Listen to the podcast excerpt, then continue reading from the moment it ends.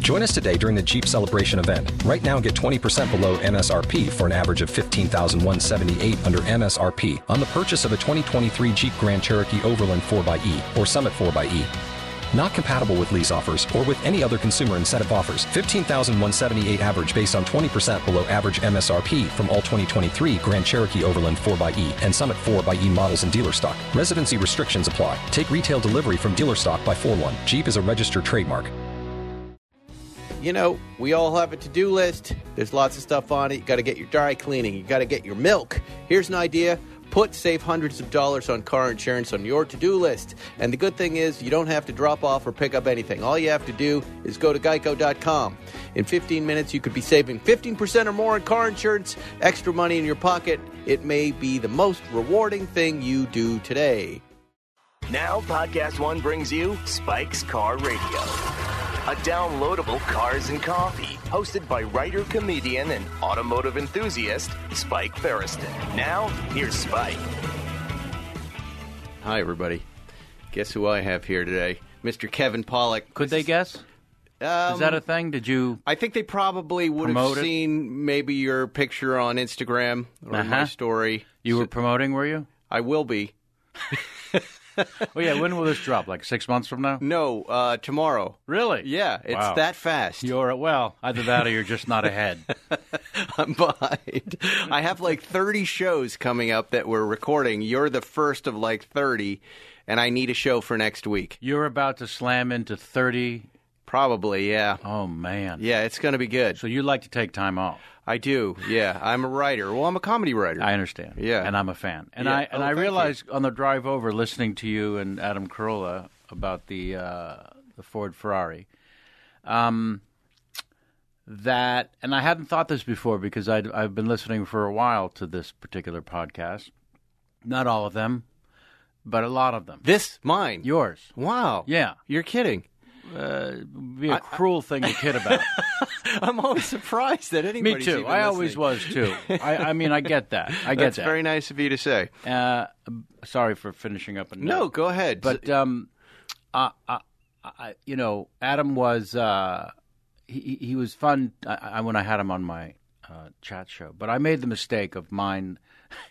I was sort of uh, so early in the in the podcast world that you would have to explain to people what a podcast was, and that's still somewhat true, but not. In 2009, in 2009, I had a machete in each hand.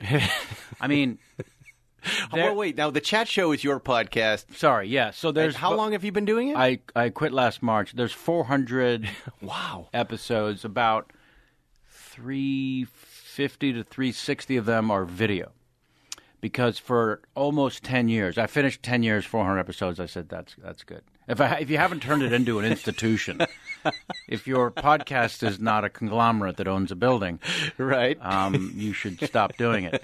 Is what I learned. well, you do. s- You do so much. I But don't you diversified. find you know having done 400 shows, I, I always find that I feel better being interviewed or interviewing someone after that hour. For some reason, I feel better Yeah. emotionally. Yeah. I don't know what that is. There Do are you? very few where I f- didn't feel better. Sure. Yeah. I, I mean, after Adam Kroll, I felt drained. I Well, no, felt why? drained of my life force. Yes, No, yes. I love him, and I just did his show recently, and um, he's just one of the great ball busters of all time. So I always, I, I'm a, I'm a California Jew, which means I'm basically Catholic, but I, I uh, it's he's very uh, caustic for a California person. Yes. Yeah, Yeah. You know what I mean? I- I Especially do. Southern California, because I'm from Northern California. Where, Right, you're where from you're San gonna, Francisco. You're going to get your caustic. Yes.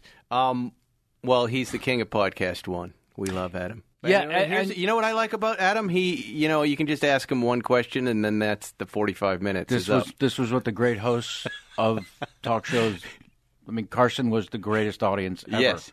And Letterman was a great, au- and Conan would just love you to just wind it up for six minutes. Mm-hmm. Right. and he could just sit back and not worry about a thing. Did you do Carson? You did Carson, right? I did a couple dozen Carsons. Yeah, it was. Uh, there'll never be a thrill like I that. wanna It hear- was Christmas morning every time. You know, you. I've never met you before, but That's I weird. but I've been watching you forever. Yeah. From Usual Suspects, I think is where you first were on my radar, right up until You passed on a few good men. what's that? You, No, I said where I first started. oh, Uh-huh. where I first started. Then I've been watching you since then, right up until Meisel, which I'm watching you constantly now in my house. Why and did Uh, my I wife. think you Oh. were Jewish?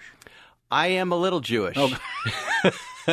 my grandfather's name is Morris Fernstein, Gotcha. but he married Eileen Donovan. And that's what why it became Fierstein? And then he said, I can't be a Jewish doctor on the Upper East Side of New York, Sure. married. It, back in the day, you Sure. can't do that because Right. she's Catholic. So I'm going to change my name Fooled everyone. inexplicably Yeah, yes, fooled to everyone. Ferriston. right. I only asked because of the way you pronounced Basil.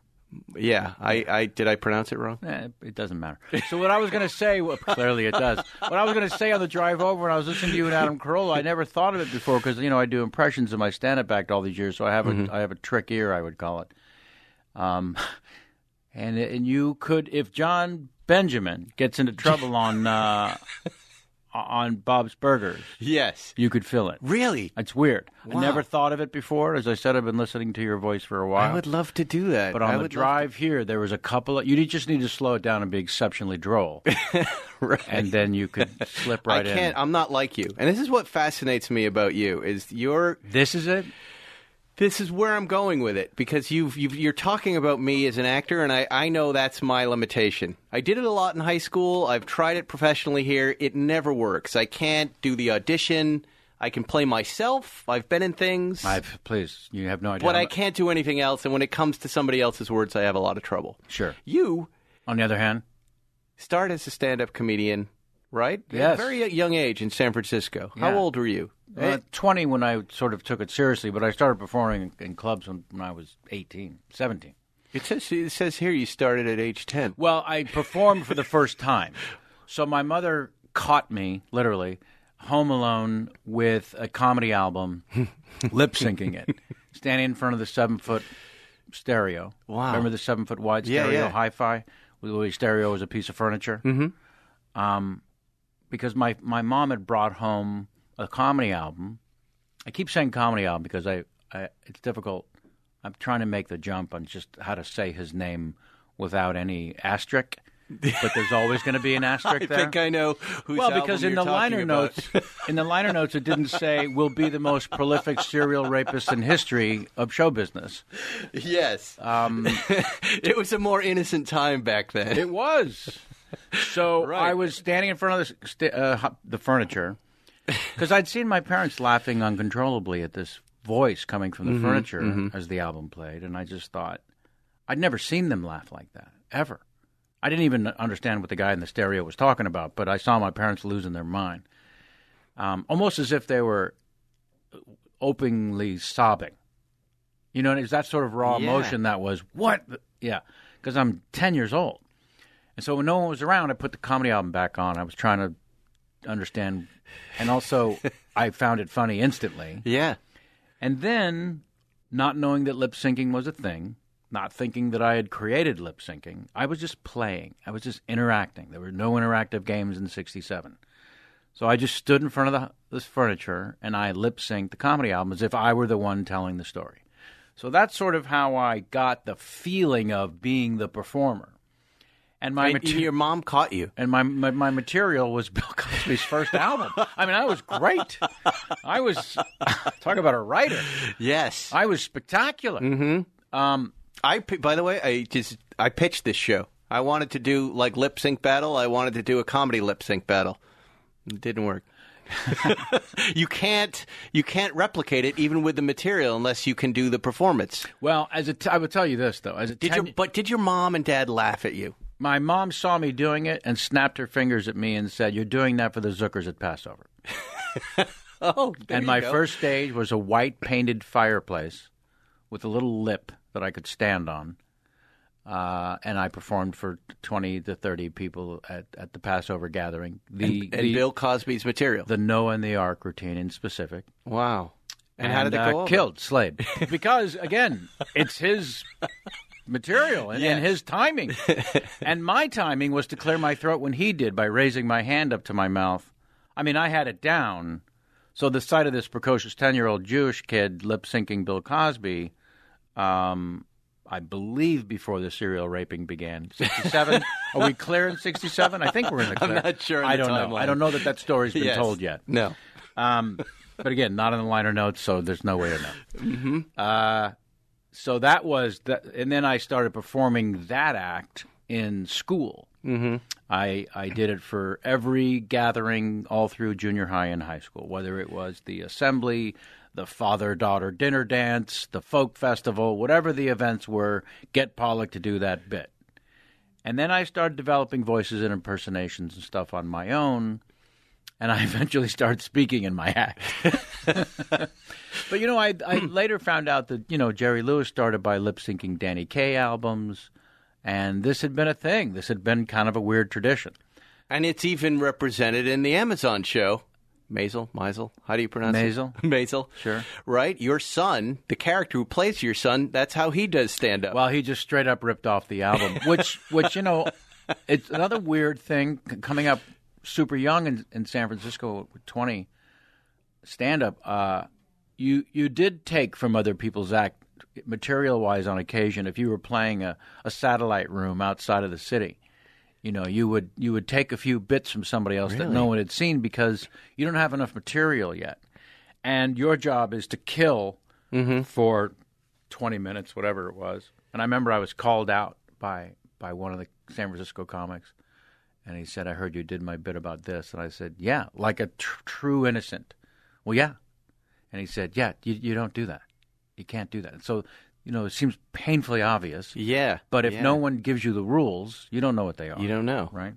Um, now it makes me crazy when someone else's bit comes through my brain, and, and I, I I I give reference to them immediately if Mm-hmm. if, if something does come out of my mouth.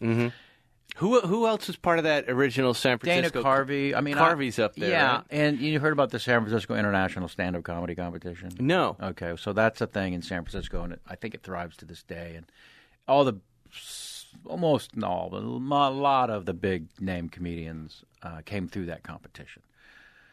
S- Many of which started in San Francisco. Steve Martin was up there for a while. Steve was there. He he recorded "Let's Get Small" his first comedy album at the boarding house, where a couple of nights ago, because there's a thing called San Francisco Sketchfest or SF Sketchfest, where you should do this podcast from someday if you want, because they do it in big theaters and people come out. Um, I saw John Glazer, who I love, uh, uh, perform on that same stage, which is now Cobb's Comedy Club. But it was the boarding house back in the uh, 70s when I think it was the 70s when he did Let's Get Small. Pretty sure. And- So- yeah, so- it's definitely the 70s. Hmm, this segue into acting.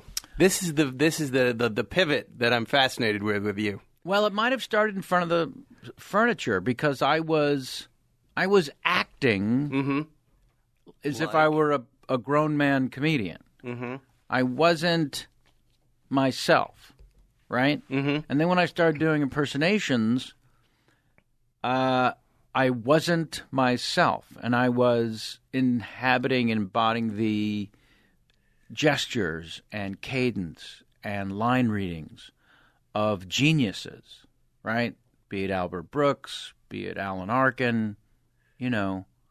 And so I learned, like, I, I insist to this day when I impersonate Albert Brooks, I think faster and funnier than I do as myself. do you want to interview Albert Brooks for a minute? Sure. All right, let's sure. do it. Albert, it's nice to see you, my friend. First of all, what kind of a name is Spike? all, well, that's it's a nickname. Yeah, well, okay. Does that, does anyone know your actual name? Can I can I guess it? Um, Sure, go Let's ahead. give me a multiple choice. Would Okay, you do go that ahead. for me? Give me four names. Yep. And I will. Uh, I'll come within one name of being correct. Okay. It's either A David, B Eric, C Michael, or what or D uh, Tom. Okay, it's definitely not Tom Why? because you searched for it. You, you have a tell. I, I, I'm going to be a detective right now. Okay. In fact, you threw out David so fast.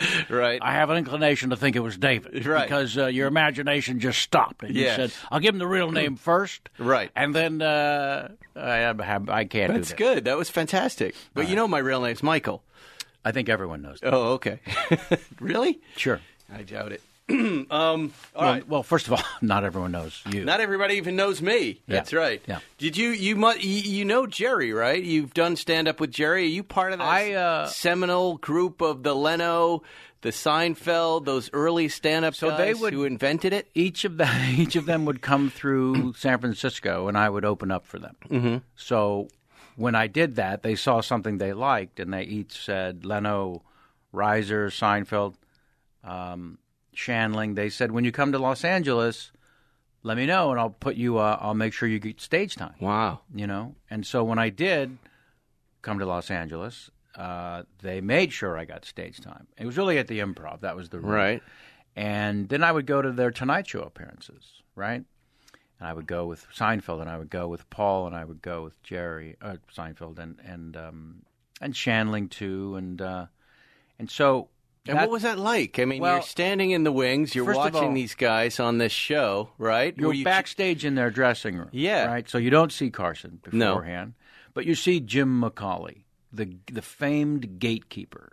If you follow co- comedy, specifically comedians who still insist on talking about the Tonight Show, Yes. as if it were Valhalla because it was, uh, but it just ages us so instantly. It's, Right. it's, it's kind of crazy. No, it's not. It's it's about ambition. I, I I always key in on this these moments of ambition, these moments where you pop and how it happens and so many people I'm sure reach out to you as they reach out to me and go, "How do you do this? How do you get found?" And Yeah. you know, I I love, you know, everything I'm hearing is so amazing like the idea that Jerry and these guys are gracious. And I've always noticed that in stand up. They help o- other people out, but they bring you to to LA, right? And now you're Yeah. you're the big fish in the little pond in San Francisco and That's you come exactly right. here Yeah. and you're like, "Oh my Starting god, over. there's you're starting over." Yeah. And then they walk you into this sacred place that can make your career, They right? say make to or Bud break it. Friedman, the next gatekeeper, put Yeah. this kid on, And that's Bu- what they do, And Bud right? looks through you like you're a ghost, and then Right. eventually he puts you on.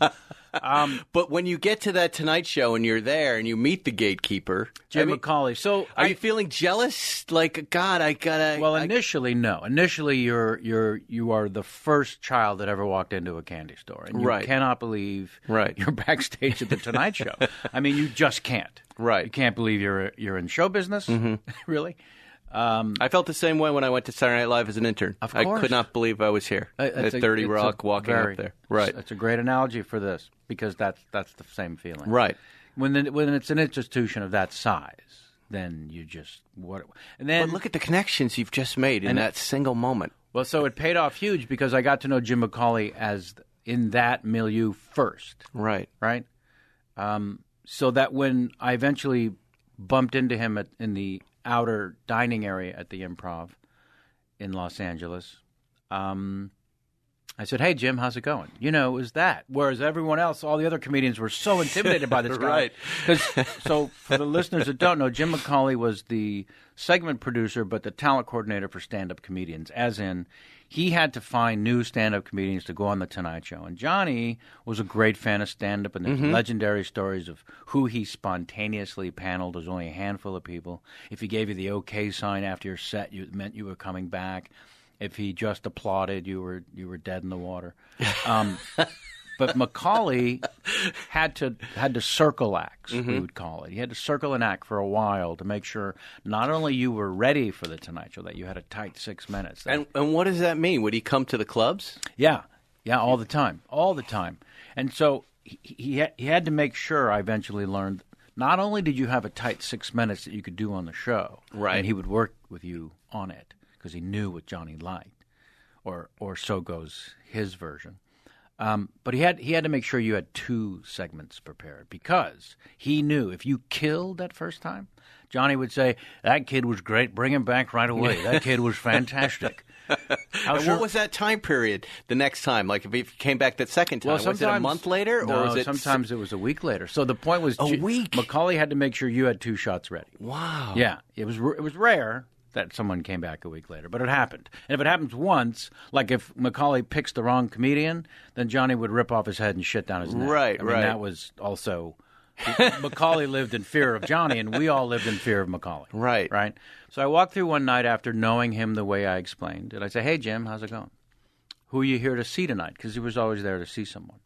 And he said, "Well, the person I was here to see, I just saw on the list canceled. So I'm gonna, I saw your name on the list. I'm gonna stick around and watch your set because I think you might be ready for the show." And what came out of my mouth next ha- wa- had not been rehearsed. it had not even been thought. Mm-hmm. It's important for you to know that.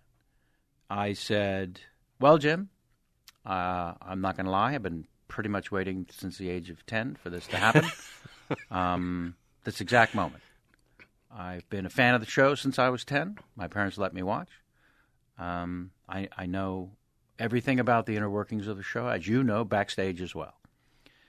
And I know that although I've waited my entire life to do stand up on the show, watching my heroes and Albert Brooks and, and Steve Martin and Don Rickles uh, do their stand up act from the couch in the guise of a conversation, I think that's where I'll kill most because of the impersonations and because Johnny does impersonations himself.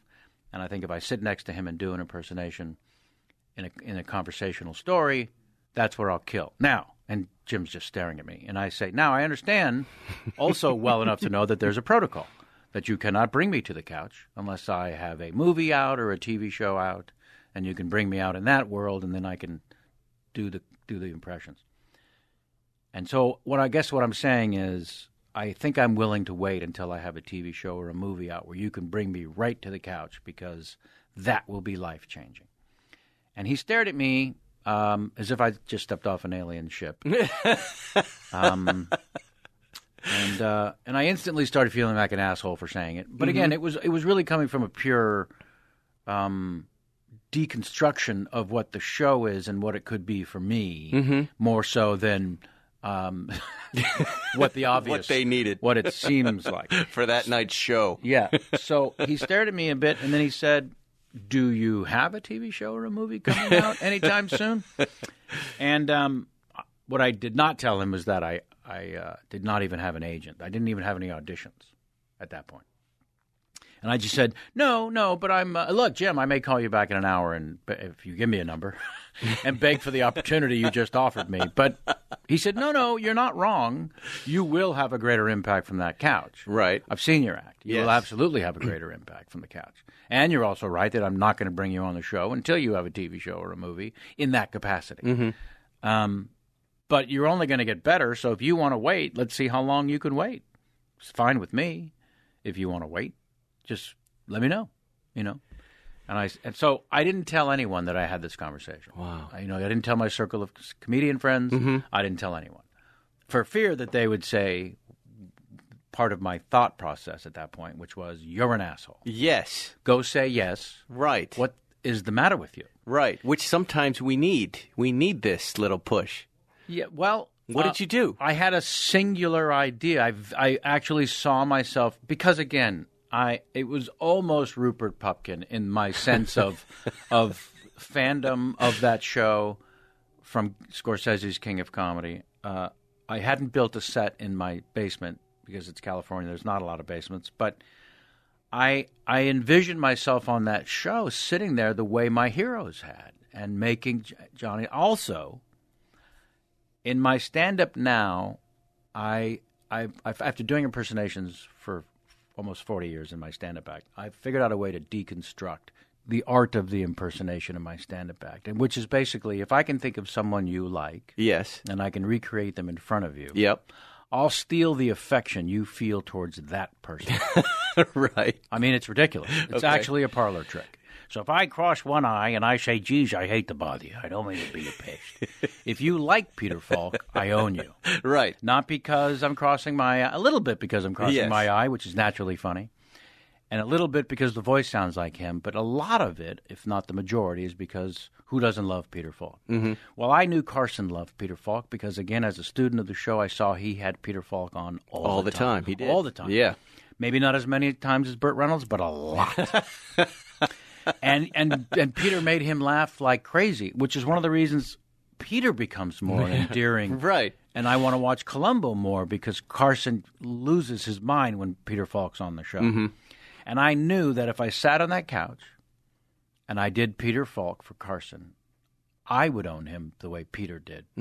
I just knew it um, because I I it was based on experience, like the one I just had with you. Yep. I, I knew what it was like to do someone's voice and face and demeanor in front of another person or an audience and have them lose their minds. It was like juggling. It was a parlor trick, and I it took me 35 years to deconstruct it and and bust myself on what it actually is. But I I I knew it would happen. So it took I, my memory is a little sketchy, but it took well over a year From maybe the moment he asked you. yes, and I would see him many times after, Really? Ba- either backstage with somebody Wow. uh, because I, I and if I'm also brutally honest, there was a little bit of uh, fear, and I was protecting myself Right. I understand that. from not being the greatest stand-up comedian of all time mm-hmm.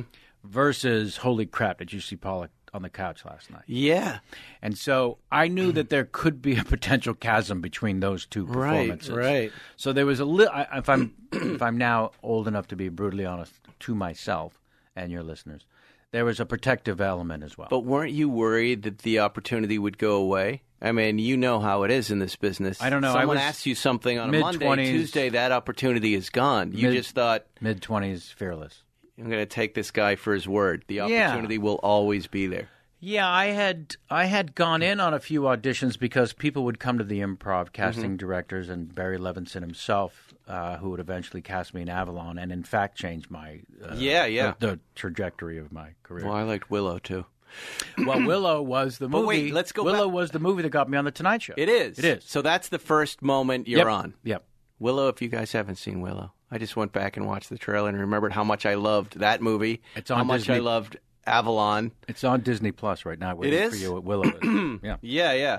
Um, This so- way. No, this way. that's that's pretty much what what I did in the It's such film. a charming little movie. It's, It's such pretty a sweet. wonderful little movie. And and So I got Willow and I called Macaulay and he had me on the show and he says, What's the first question you want Johnny to ask you? Because you know there's a pre interview. right, And I said, Just ha- have him say, I understand you do impersonations. And I will launch into Peter Falk and Jim, it'll be over. and that was it. And he said, he laughed and said, Okay. so you didn't go out. You never did traditional stand up on the show, or you No. no, No. It was always like 15, 16 months. wow. And, you know, I'm standing behind the curtain that night. Macaulay's the one who pulls the curtain back for you to walk through. Mm-hmm. That curtain that I'd seen all my heroes come through. Mm-hmm. So I rehearsed it walking through the curtain before I got there that night. And I thought, do I wave to Doc and the band? and I thought, no, you don't do that as a first guy, No, no. first time on. No, you don't. No, don't be that asshole. Get and also get to Johnny. Did you for any at any time? Did you think I should dance like they do now as they walk onto this the late night stages? Oh, God, no. No, right? what's all, course what's with not. all the dancing that goes on these days? No, no, no. It's not right. It's it's worse than it's not right.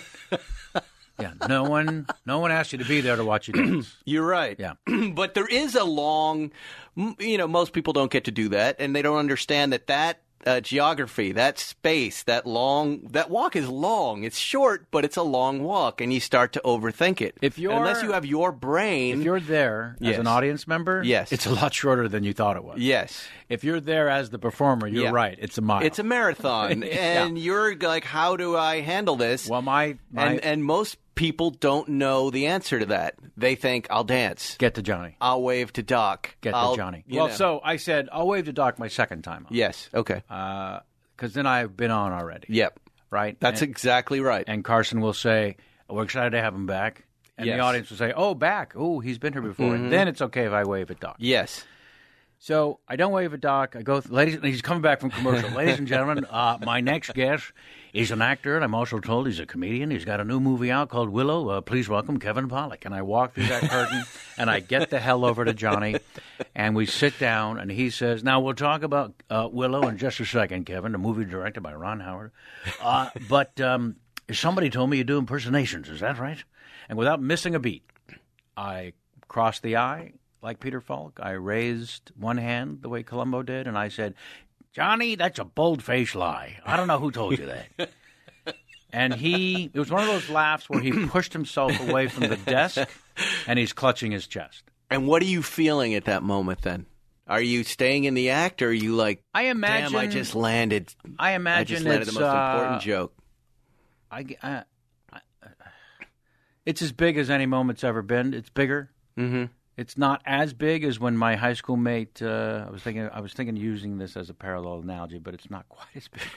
I went to high school with Dave Rigetti, who was a great pitching coach for the San Francisco Giants, where, where I'm from, and He pitched a no hitter his rookie year on Fourth of July. Wow. Not quite as big as that, but but the feeling he must have had, right? Yeah. was was definitely how I felt because in my chosen profession, I had just pitched a no hitter. Yeah. I You had did. just it. hit a grand slam in the World Series because I had formulated this ridiculous notion that this would happen.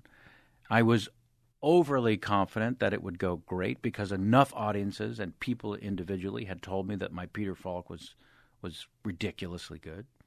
So I had every reason to think this would happen. I'd done the math, right? It was a it was a, a logic problem. And the problem was solved. And so when Carson I didn't expect him to push himself away from the desk and clutch his chest in laughter, which I'd Right. seen. Uh I thought he would laugh very, very hard. But when he pushed himself away from the desk and clutched his chest, which I will continue to say, um, I thought also in that moment, I'll be back. yeah. I, will- and he had That's me an back exciting story. three to four times a year until he retired. I mean, it was he he couldn't get enough. He just loved impressions. Yeah, he really really Did did. you start to run out of impressions? well, did you go, geez, now I've got to refill this thing I- for and- Johnny Carson? well, and so- they can't be half-assed. I always from an early age or early doing impersonations thought, uh, although Rich Little's my hero when I first started, Rich Little was. well because he was the number one guy. Mm-hmm. But I did notice right away that Rich Little was not funny, mm-hmm. uh, and I'm not sure he would know funny if you hit him in the face with a comedy show. Yet we loved him. Yet, but yet we loved him because the again this proves my de- deconstruction point. Mm-hmm. His his impressions were so great that he was able to conjure up. In fact, Dana. I Car- also liked his name. I just liked when I was Sure. a kid the name Rich Little. Yeah. because I was little. Uh, well, there you go. Me too, and Dana Carvey too. In fact, Mm-hmm. Dana will will uh, will confess the reason I'm thinking of him is that he and I learned our Johnny Carson impersonation from Rich Little. Ah, That's the thing. You always get it from some- Yeah. from someone. like we learned Nixon from David Fry, guy who had a comedy album out. I worked with Dana on SNL, and I worked with him on a pilot that we did for Fox that was a sketch comedy pilot. And, you know, I said to him one day, we were both starring in it. I said, I'm not, this isn't what I do. I don't know why I'm in this. And he, every week, would teach me a little thing about impressions and doing sketch. And it was just, it was fascinating. And then I was thinking back to when I was an intern on SNL with him. And he would say, "I have to play someone this week. Get me some tape." And he'd look for, you know, this little little tick they had, Yes. and this little voice thing they had, and then he would turn the, the volume up to ten on those things, That became his genius. and that bec that's how he started the character. Yeah. he exaggerated it a lot. but he, he, would found find two or the- three things. He would find the key. There was always a key. right, right, Bush became not gag that. You know, it Yeah. wasn't- they weren't even words. exactly. I remember being on the phone with him when it was like a Tuesday, and I said, "Who they got you doing this week?" And he said, "Ross Perot." And this is we'd only seen Ross Perot on Larry King. We didn't really know much about Ross Perot Right. at this point. Mm-hmm. And I said, "Ross Perot, how are you going to do Ross Perot?" He said, "I don't know. They got me a tape of him on Larry King. I'm going to watch it." Right. And then we both just started riffing what what he was like from the Larry King appearance we had both seen.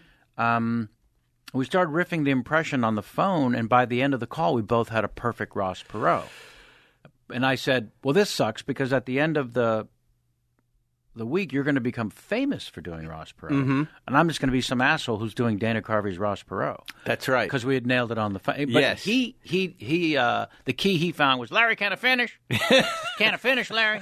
Larry can I finish? Yeah, And mine was to mock how Ross Perot had an analogy for everything, and it never made sense. And I would say, the economy is like peanut butter. See, if you feed it to a horse and he chews on it, it'll look like he's talking.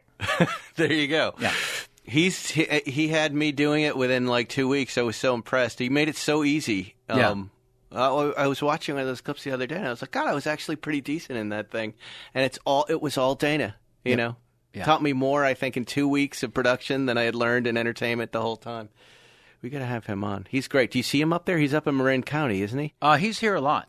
He's I, eh, last time I spoke to him, he had uh, some setup in his house where he had a studio and a bunch of his friends coming over, and they would uh, just make weird videos that they would just put out to each other. Was that like a year or more ago? Yeah, yeah. He's he's here uh, a lot more. yeah, Yeah. Wow. I will text him and let him know you're looking for him. Yeah, yeah. I'm Or gonna- you can text him. I will. Yeah. I, I just liked. I said, Dana, why aren't you making that a show? That sounds fascinating. So you've got a control room in your house, Yeah. and you've got comedy writers and cameras, and you're editing videos. Yeah. Why isn't that a show? Why isn't that its own YouTube channel? Yeah. Amazing guy. What's up, Brian Deegan here. I'm excited to bring you our podcast, The Deegans, that will be every Wednesday on Podcast One and Apple Podcasts. We'll be covering many subjects such as racing, family, how we stay together, how we thrive as a family. So I think it's exciting. We're going to cover all those subjects and many more. Be sure you guys check out our new podcast, The Deegans, airing every Wednesday on Podcast One and on Apple Podcasts. Don't forget to subscribe, rate, and review. You're listening to Spike's Car Radio. I want to talk about these movies. Should we talk about a car at some point? I mean, you don't have to. You know what? it's a car and a comedy podcast. If you're a car guy and you really want to get into that, let we can do it. What do you drive?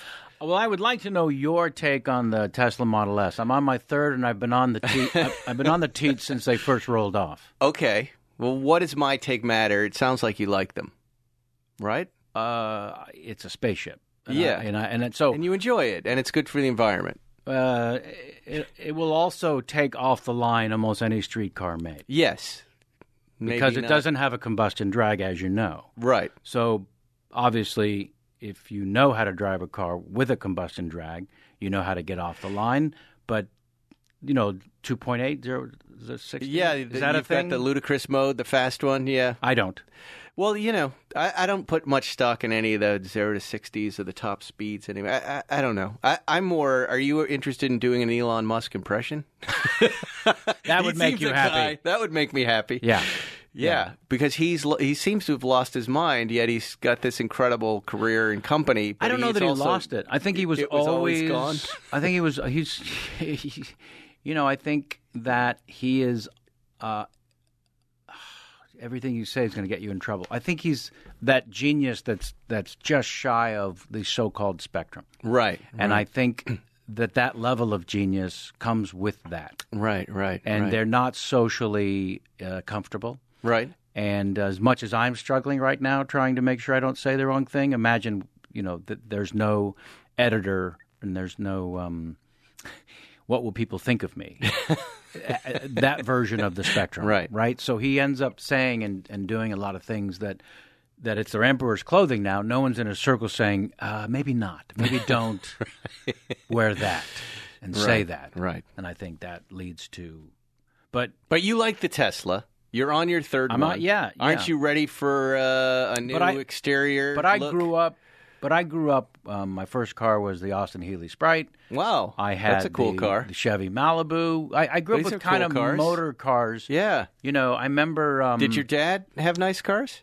Uh, my dad was no, he's not a car guy, but I do remember he had the uh, Volkswagen Bug when it ro- like rolled off the Really? assembly, and we We're in Germany. we at that point uh, You- well it you- rolled off in California. Okay. When uh, I know you guys go to Germany to get your car, so that no, was, I was that was the just wrong saying, thing to say. When it rolled off where it begins. Well, when it that's first a- started. you Yeah, know, when that's it first back when the Hitler days. First hit the states. oh, okay. Yeah. After that. Well, again, we were California Jews. We Yes. could forgive a lot of things. Um, but I do remember at that point we had moved down to the promise of the suburbs of San Jose, about an hour south of San Francisco, when there was a walnut orchard at the end of the street, not Sil- Right. Silicon Valley at the end of the street. And um, he, we were going to all pile in the car. I must have been eight, nine years old. My, my brother's two years older. The four, a family of four, into the little Volkswagen Bug. We drove to San Francisco to see the hippies on Haight Ashbury, Mm-hmm. like we were going to Africa Safari. yeah. So Why that were your parents interested in seeing hippies? well because in in San Francisco was the birth of the hippie, Right. and they had they had they had taken over the Haight Ashbury intersection Yeah. and a good part of the street. So, but what was what did what was the I'm not kidding. conversation with your, It your was a- parents? Let's go see hippies today. Well, let's go see what's happening in San Francisco. Were they enlightened? Were they like this is interesting to us, or were they like They didn't share that much. they just were fascinated by the news, I'm sure. That it was hippies only an, have arrived. And it was only an hour away. And I think, by the way, think about it in terms of, you know, you said you have kids 9 and 11. Yeah. So imagine taking them to a social awakening, yeah? the beginning of a culture and, and a Mm-hmm. era. My wife does this all the time with my boys, Right, But that's so- different. But she's part of it, right? But I think what you're saying She's is like dialed in. My parents were not dialed in. my mom was would say things occasionally when we were young, like the homosexuals. You know, I did I enjoy driving through that part of town because I get to see the homosexuals. Sure. Yeah. Well, in '67, they definitely spoke like They're that. interesting. Yeah. So the homosexuals in this case were the hippies. yeah. Yeah, I guess that's the only way you would actually get you know see what the other people are like. There's no internet. There's no They anything were. else. They took them took pride themselves in being called freaks. Yes, So but they the were- parents never decided. Let's be hippies ourselves. Oh gosh, no. No. In fact, when we went and we're driving down the street, it was bumper to bumper, like an African safari.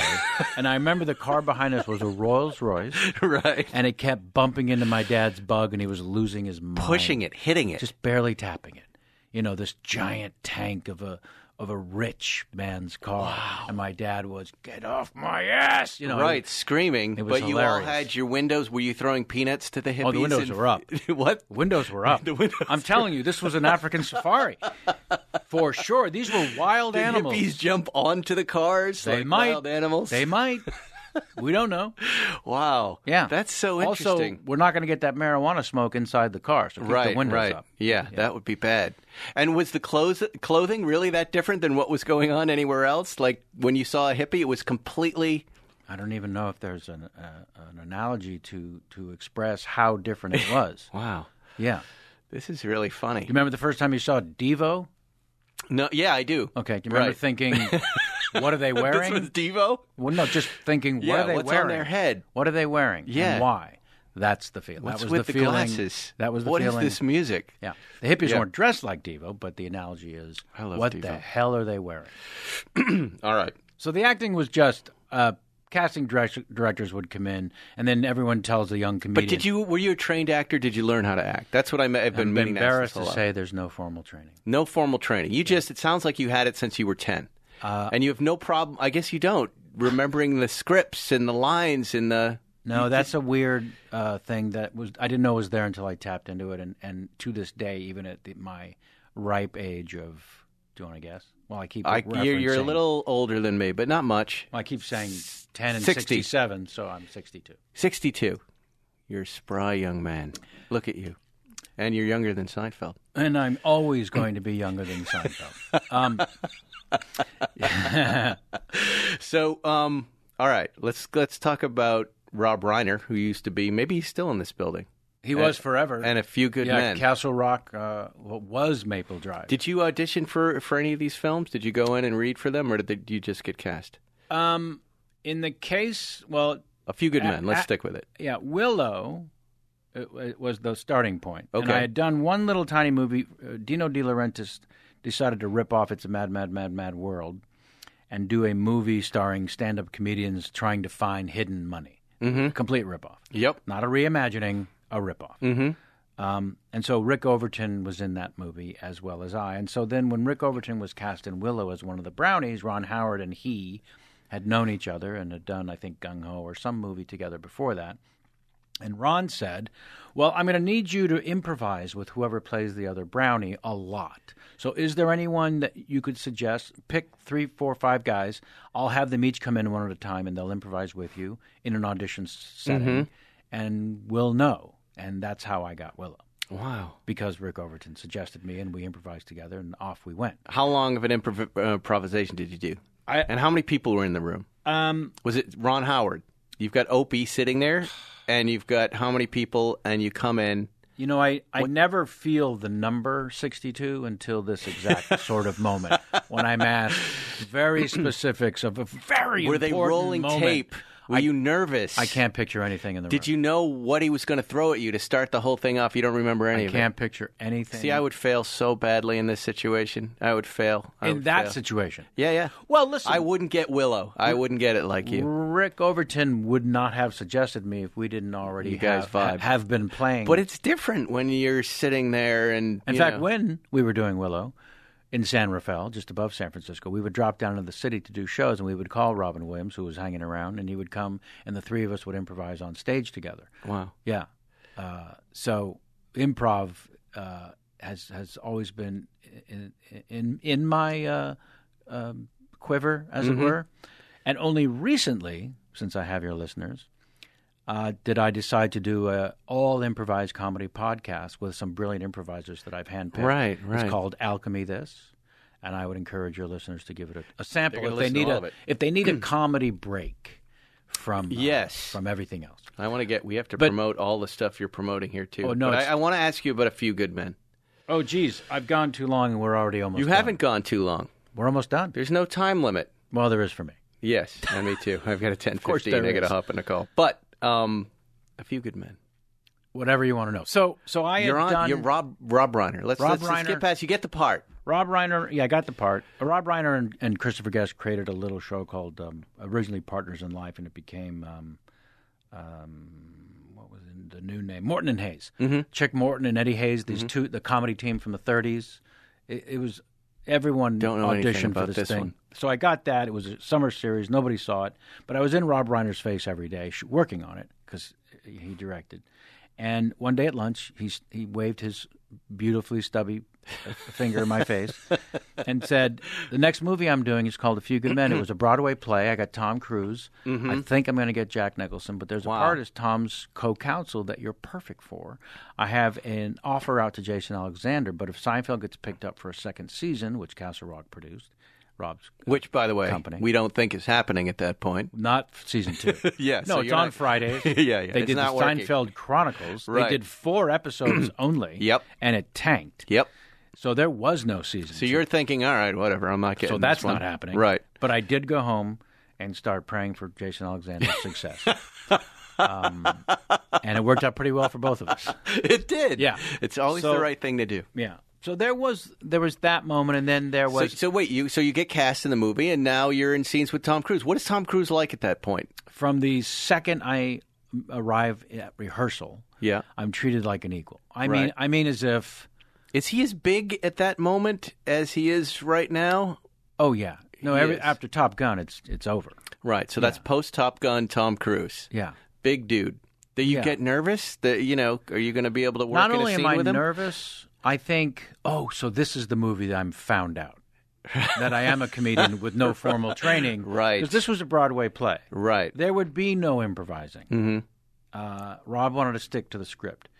He, he worked with Aaron Sorkin, who wrote the play and now the screenplay, to change a couple of things. Because in the play, they give away that uh, Nicholson's character, Colonel uh, Jessup, uh, I, I, from what I'm told, I've, I've only seen the play and it was a long, long time ago. I barely remember. But one of the big changes was Colonel Jessup is truly insane from the moment you meet him, so much so that there's no question you're going to get him, trip him up on the Mm-hmm. Right, stand right. Mm-hmm. later. It's just a matter of getting him there. If you can just land the fish. So they. So anyways. So yeah. So I'm I'm I'm at rehearsal and Tom Cruise treats me like an equal, which it wasn't just like being a professional or being gregarious, both of which he was and is. It really was his work ethic that um, every, I assume, time he starts a film, let's roll up our sleeves, we're in this together. And to this day, we're, we shared a foxhole in Nam. I mean, it, it's I got your back no matter what. It's it's kind of uncanny. Wow. Yeah. Uh, and Demi Moore, too, uh, who was a giant star at that point. Um, in fact, are you a baseball guy at all? Yeah. Yeah. So, so Rob is a huge baseball guy, Rob Reiner, and he said to me, "Look, Jack's going to hit a grand slam just when he walks through the door. right. He Right. Uh-huh. shows up, he's Babe, he's Babe Ruth. So that means Tom's going to have to swing for the fences every time at the plate Mm-hmm. just to keep up. He's to go toe to toe. That's the movie. That's what people are coming to see. So to me is going to be swinging just as hard. I need you to hit one into the gap, maybe bring in a run. You know, I need That's you to it. be the Base util- it. utility player Yeah. who the ball comes to you, I know it's going to happen. Right. Um, Why I does was he tell you this before the during movie? rehearsal? During rehearsal. Yeah, because I I I really am out of my element. I mean, I Yeah, yeah. that was the eighth film. I had died in Denzel Washington's arms and Ricochet. Mm-hmm. I had done Avalon, surrounded by brilliant stage actors, and somehow held my own. Um, and and the no formal training. So I remember I went to J.T. Walsh's trailer on the set of A Few Good Men. He w- played Markinson. Spoiler alert from 27 years ago. He's the character that kills himself Mm-hmm. uh, with his revolver. He works Nicholson's right hand man. He's a great uh, character actor out of Chicago. A lot of Mammoth movies. J.T. Walsh, brilliant. and I confessed to him in his trailer, I don't know what I'm doing.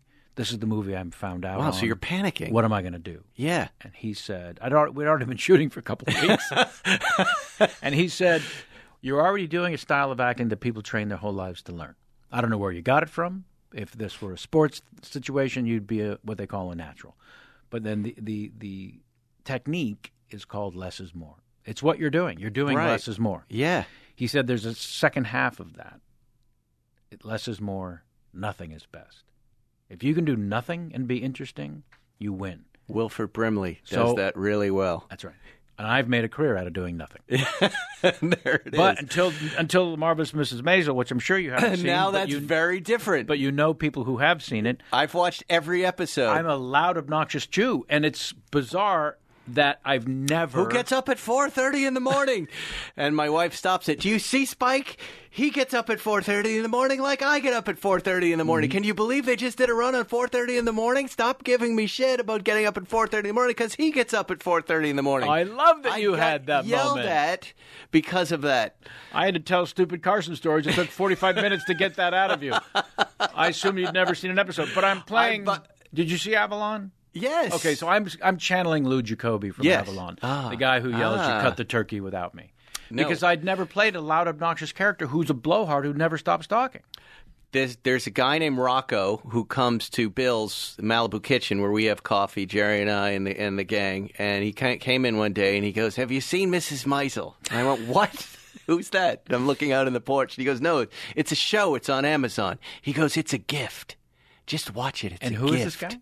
Rocco DeSpirito, I think, is his last That name. sounds He- familiar. He's a producer, Yeah. comedy producer, It does right? He's sound just very part of familiar. that it's an interesting gang down there, right? Everybody from Chuck Lorre to you'll see a lot of folks down there, You and they just go, "Oh stopped me." yeah, that that's the guy who drove uh, O.J. Simpson in the White Bronco." but it's mostly just people having coffee. So Rocco says, uh, and I don't, I don't know Rocco that well. Nice enough guy, but I know him as Rocco. It's a gift. You got to watch. It's a gift. I went home that night, a Saturday night, put it on with my wife, and, and there it is. It's a gift. So thank it, you- thank it you. becomes this beautiful show. She now on Saturday, you know, as you know, co-viewing can be difficult. We both find things, but I find this show. It's funny in a lot of different ways. It reminds me of Seinfeld in a lot of ways. It's the writing's clever, the acting is great, the scenery, the the wardrobe, everything's beautiful about it. Right? It all the whole thing works Choreographed. all of you guys are fantastic. You're, you're elevating the writing in ways that are, they're completely unexpected, and and I'm having a nice time with my wife watching the stories, Right. Um, and it's it's that, you know, you remember when Neil Simon said, uh, "Write Yiddish, cast British." Wow. This is write Yiddish, cast Yiddish, right? Half the cast is not Jewish. Right, but they To- play Tony it- Shalhoub, Lebanese, natural born enemy. And tell you and Shaloub, those scenes are fantastic. They're fantastic o- as an old man myself. I yeah. love watching your old man scenes together. And now that you're living together in the house, See, that's how brilliant of an actor Tony Shalhoub is. Tony Award winner. He's an actual actor who who plays Jewish beautifully. Right. I'm just channeling old Jews that I had in my family. right? No, but it's fun. You're his foil, and you're the one who gets him upset. And your relationship with your son is great. I mean, and it, never for a moment do I see Kevin Pollock. I see the character, and it's Wow. you know it, you're really great at Wow, it, and well, it's, that's- it's rare in TV these days, right? And now I'm going to see Kevin Pollock. Now I know you. Sure. but but you're so good at playing that character Wow. and it's so different than anything else i've ever you know seen you play Well, as a writer yourself, I myself a proud member of the WGA since 1987. Yes, sir. Um, you know that any actor is only as good as the material, Right. That they then can lift and make better, as, Yes. as you suggested. But if you don't have great writing to start with, your your your role and your job can sometimes be impossible. your wife in that same episode who's playing the tv loud i, I don't know the actress who plays your wife It's Caroline Aaron. so funny her disruption She's brilliant. and again it's entered my house i, ca- I walked down I, i'm working on a script right now and i came down from my office and the kitchen was loud and i go oh, what, this is the thing we were just laughing at and now you're doing it you're doing it Yeah. but you know, it's a testament to the show that it's entered. It enters real life, right? And it Yeah. enters our lives, and it affects us that way. And my Yeah. wife really does get up at four thirty, and it makes me absolutely crazy. But you're not here to promote Meisel, Maisel. The Marvelous Mrs. Maisel, or is, or my friend Bobby Slayton. You know Bobby Slayton, the comedian. I don't. I know I, the you name know of him. Yes. he would say, "Pollock, I love the show. Yeah, it's the the, the amazing Mrs. Matza." right, Steinfeld. Yeah. is what we heard. Steinfeld. Well, Rob Reiner yelled at Jerry about his name. Why? Steinfeld's not a name. It's either Steinfeld or it's something else. But it, but he just he always loved to yell at Jerry. Did he want him That's to get not rid of it? actually a name. Oh, he wasn't yelling at him to change it in any way. He was just trying to be funny. I feel like I'm in the same boat with Ferriston. I mean, there are no other Ferristons in the world. Well, this weird I think you- change. your This- your father or grandfather? my grandfather, Morris. Yeah. Yeah, he- eh, but it's misspelled everywhere. Sure. Ferriston, it's never spelled Oh, correctly. I have to spell my last name by saying there's no C. Pollock is nice. There's It's- no it's got a C. nice ring. Kevin Pollock. It's interesting because at 11, I went to my mom and said, I, I'm going to, Pollock's clunky, and I'd like to be called Kevin Klein. right. At 11. There was no famous Kevin Klein yet. There wasn't. Her maiden name was Klein. Wow. And I said, I'm going to go with Kevin Klein. She Is that said, one of your biggest regrets And that she you said- could have been Kevin? just for the Phoebe Cates of it all? yes. Um, you're here to promote uh, Three Christs, which uh, is open now, right? Uh, Three Christ just opened. It's a And it faith- tells the story of uh, uh, the real life story of a psychologist who studied three men who thought they were Christ.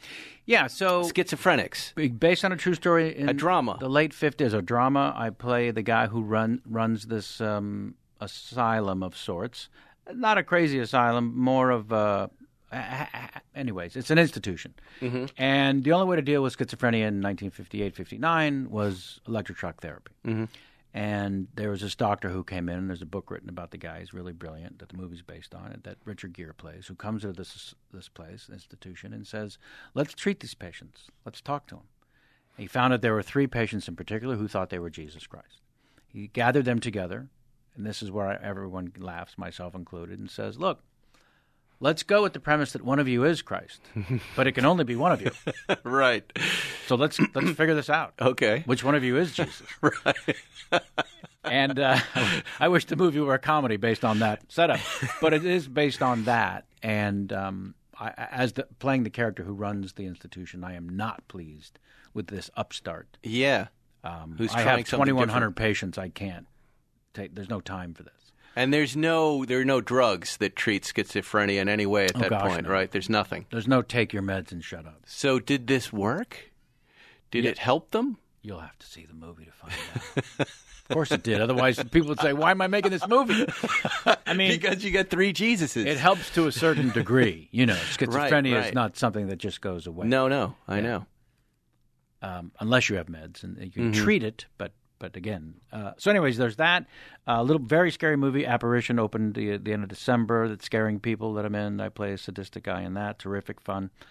And then um, the end of uh, uh, January. I don't know if you're a hockey guy, but there's a movie called Goalie, which is a story of Terry Sawchuk, a great uh, record-breaking goalie from the '50s who uh, was one of the last goalies to not wear a mask. You know, originally Right. they didn't wear masks. Yeah, I know, I know. And took a lot of pucks to the Yeah, face. uh-huh. And so I played Jack Adams, this famous, almost infamous. Uh, and there's a Jack Adams trophy. There's a Jack Adams league. I mean, the guy went on to be legendary himself. So Mark O'Brien plays uh, Terry Sawchuk, and it's an extraordinary. So wait, you're on story. the ice. So uh, You're on the when ice. talking to the director, I said, "So at no point my character is a former player, Right. m- Manager and now a GM in the front office. Got I'm it. going to stay in the front office, right? There's, there's not a point where I'm on the ice." And she said, "No, he's not on the ice." I said, "Okay, then we can talk." Yeah. Um, you also have this uh, c- covernowfund.org, And bless you First- for asking. National Emergency Fund for men, men and Women of Law Enforcement. This isn't like, you know, these phone calls I get about the National Policeman's Fund, right? Where you're. So there's never been a wounded warrior type program on a national level for, Right. for men and women in law enforcement. Right. Mm-hmm. It's all regional, and there's a lot of cities and states that just don't have money. So the two issues issues we're attacking for CoverNowFund.org Mhm. is suicide is now three times the number of officers killed in the line of duty. Let that sink in for a just moment. like soldiers coming back from. yeah, like these don't service. come back, and their families are left usually with the last paycheck. Mm, right, right. the officers aren't old enough to have a pension, which is the majority of the cases. Mhm. Um, the family gets the last paycheck, so we're trying to help them through as many months as we can. The other one is catastrophic injury to officers in the line of duty. Uh, catastrophic meaning they'll never work again. And so there's insurance companies that, that kick in, but like any big insurance company, they can't wait to stop paying. And no, you don't need that wheelchair. You Right, need right. this one. And, Yep. and so wounded warriors and programs like that have done extraordinary things for military in the same situation. There's never been a national relief fund for the men and women in law enforcement, and covernowfund.org is it. Wow. Yeah, it's and about- what inspired you to do that? I, mean, I was I was just uh, uh, asked by the founder and CEO, this guy named Jeff Stein, who um, you know is an officer, medically retired, and found that this was a gigantic problem, a big hole, right? that and you came can to fill. me just for some support f on a celebrity level. And you know, we get asked to be in part of charity things. Uh, I write checks. I go to places. I you know. Bob Saget's got scleroderma. Mm-hmm. Derma. Uh, there, there's the great thing in Kansas City for Children's Mercy Hospital I go to every year. Um, but I'd never been on the board of directors and, and focused my attention on one thing. So when Jeff came to me and talked to me about this, I realized I'd spent my whole life saying to any police officer I came across, thank you for your service. Mm-hmm. They seem like actual superheroes who dress up in their in their armor Yep. and do battle every day, and their life Yeah. and their life is being threatened on a minute by minute basis. Yes. that every time they they punch in for the day's Yep. work, uh, they're under siege basically at any moment. So, th- for for some reason, as a kid, when I was reading comic books, cops were that. Mm-hmm. Um, military were were out of town. Police officers were in my face, and I would see them. And so, anyways, I, I I've always had that. Ad- admiration and appreciation. And here was an opportunity to actually do something for them right. um, instead of answering the call from the policeman's fund. Yeah. It was uh, oh a national emergency relief fund. That's so. Uh, we'll be doing some fundraisers. I'll be contacting you soon. A bunch of my friends uh, from my hometown uh, became cops in my hometown. Butchie, Butchie, Hometown of Yeah, uh, West Bridgewater, Massachusetts. that's correct. my little buddies, uh, Butchie and Richie, in the backyard that we used to play uh, basketball and wiffle ball with. Butchie and Richie are both cops now in my hometown. Uh-huh. Yeah. Um, yeah, I have nothing but respect for those guys too. I, I don't understand how someone can get up and then maybe a few hours later be tackling somebody and rolling around. Yeah. and No, that's- not knowing what's going to happen when that person rolls their window down when you've pulled them over. Yep. You know that Every one out time. of a thousand times they put a gun in your face. It's scary stuff. And I think you you tapped into another reason for my appreciation is any occupation that I look at and say, well, I'm not doing that because I'm a coward, right? Gets my attention. I, immediately. kind of wanted. I still want to be a cop. I still like the idea of it. yeah. and by the way, uh, I don't like the paperwork. That's Sure. what would stop me. The Well, same now- thing with car dealing too. I don't want to do the paperwork. I like the selling of the car, and then I want to be done with you it. got that from a TV show from the '60s. I What do don't you like mean? the paperwork. no, and I there's a Hey, lot of Pittsburgh, paperwork. don't give me any more paperwork. there is. Yeah. Exactly. Um, but my co-host Zuckerman, who's usually here, he and I, uh, I think, would be make a good couple of cops. We'd like to. eh, I, I wouldn't mind doing it for a day. you should. And I would, I would mostly, I would probably arrest mostly moms in my neighborhood racing between schools trying to get their kids to school late because they're the violators. Can who I wanna take suggest down- that we write this script? By the What way, do you mean? yeah, yeah. I suggest we write this script because Part-time cops. No, possibly if there's a uh, if there's if that's a thing. But the the personality that you and Zuckerman have Yes. as beat partner cops, yeah, uh, we've not seen that in a while. You know what I mean? I don't. I might be too close to it. Yeah. But maybe We've not seen that in a while. I would uh, have to constantly keep him from shooting people. I Well, that, think. this is, please stop telling the audience strangling about people. the pilot episode. Yes, that would be it. Well, this has been great. I've loved uh, having you on here and meeting you, and I can't believe we've done an hour already. My pleasure. You've got so much to promote. Uh, Maisel, if you guys haven't seen it, you go. That's your co-viewing. That's the one. You got to watch that. He's also got Three Christs uh, that's out right now. You got to check it out. And Apparition available on video on demand. Right, Yep, and goalie comes the end of the month. the goalie at the end of the month, and the uh, the your charity hockey we were fans. talking about is CoverNowFund.org. Uh, it's an emergency fund for the men, men and women of law enforcement and helps them wounded warrior type uh, support for police officers. How about that, Kevin Pollock? What My a guy. pleasure. What a story. I'm embarrassed I brought up the Tesla. You're, you're embarrassed you brought it up. Why? Yeah, I could see it in your eyes. They kind of went dead. well, It's no. not really a car to you. No, they are. I like them. I, I do like them a lot. I have a great deal of respect for them. It, I was thinking of it. You just said some of my best friends are You black. you said uh, something that I picked up on right away, which is I've had three of these cars. I'm curious about your take on it. That isn't. You already love it, and I think back from my car matchmaker days when people need help with cars. When I hear that, I know I can help them. That person already knows what they like, and as long as they're happy, I'm Oh happy. yeah, I wasn't right? looking for you to talk me out of it, uh, uh, and I and I think I also knew the answer, and I'm now not sure why I asked because uh, having listened to the show, I know that eh, I think Porsche m- owns the majority of your heart. Yes. and there's a reason. In fact, there are several reasons. Yeah. and I've heard you talk about them. Yes. So if you're that, why would this electric sedan interest you? Because they are, I, you know, it's. It, it- I was looking at them yesterday. I Yeah. built one yesterday. you know, I have this love hate relationship with the brand. Yeah. Where one minute I can't believe how this guy is running his company and what he's putting on Twitter, and the next minute I'm like, we should get two. Did you see the assault vehicle of an of a uh, truck? What's that? Oh, I did. The Cybertruck. It looks like an assault vehicle. To me. Uh, It's insane, Yeah. and I hated it. And then I came home, and my kids had it on their little Roblox game, and they love it. And now I, now I like, it, you know, I'm in this weird relationship with Yes. him, and that's maybe what you saw in my eyes. It's like I still, I still don't know what to think. Yeah. But obviously, you know, people love these things. Yeah. And- um, I'm a fan of yours, and this was a great thrill Thank for you, me. man. That's very, very nice. I- very nice I- of I you mean to say. it. Well, uh, so I'll have to come back, and I'll. Uh, please Yeah. come back and do your uh, impression. I'm going to on bug the you about couch. the cops. I think this is a show. Okay. Yeah. Let's do it. Yeah. All right. That was Kevin Pollock, everybody. We'll see you next week on Spike's Car Radio. Thanks for listening to Spike's Car Radio. Download new episodes every Wednesday on the Podcast One app or subscribe now at Apple Podcasts or PodcastOne.com.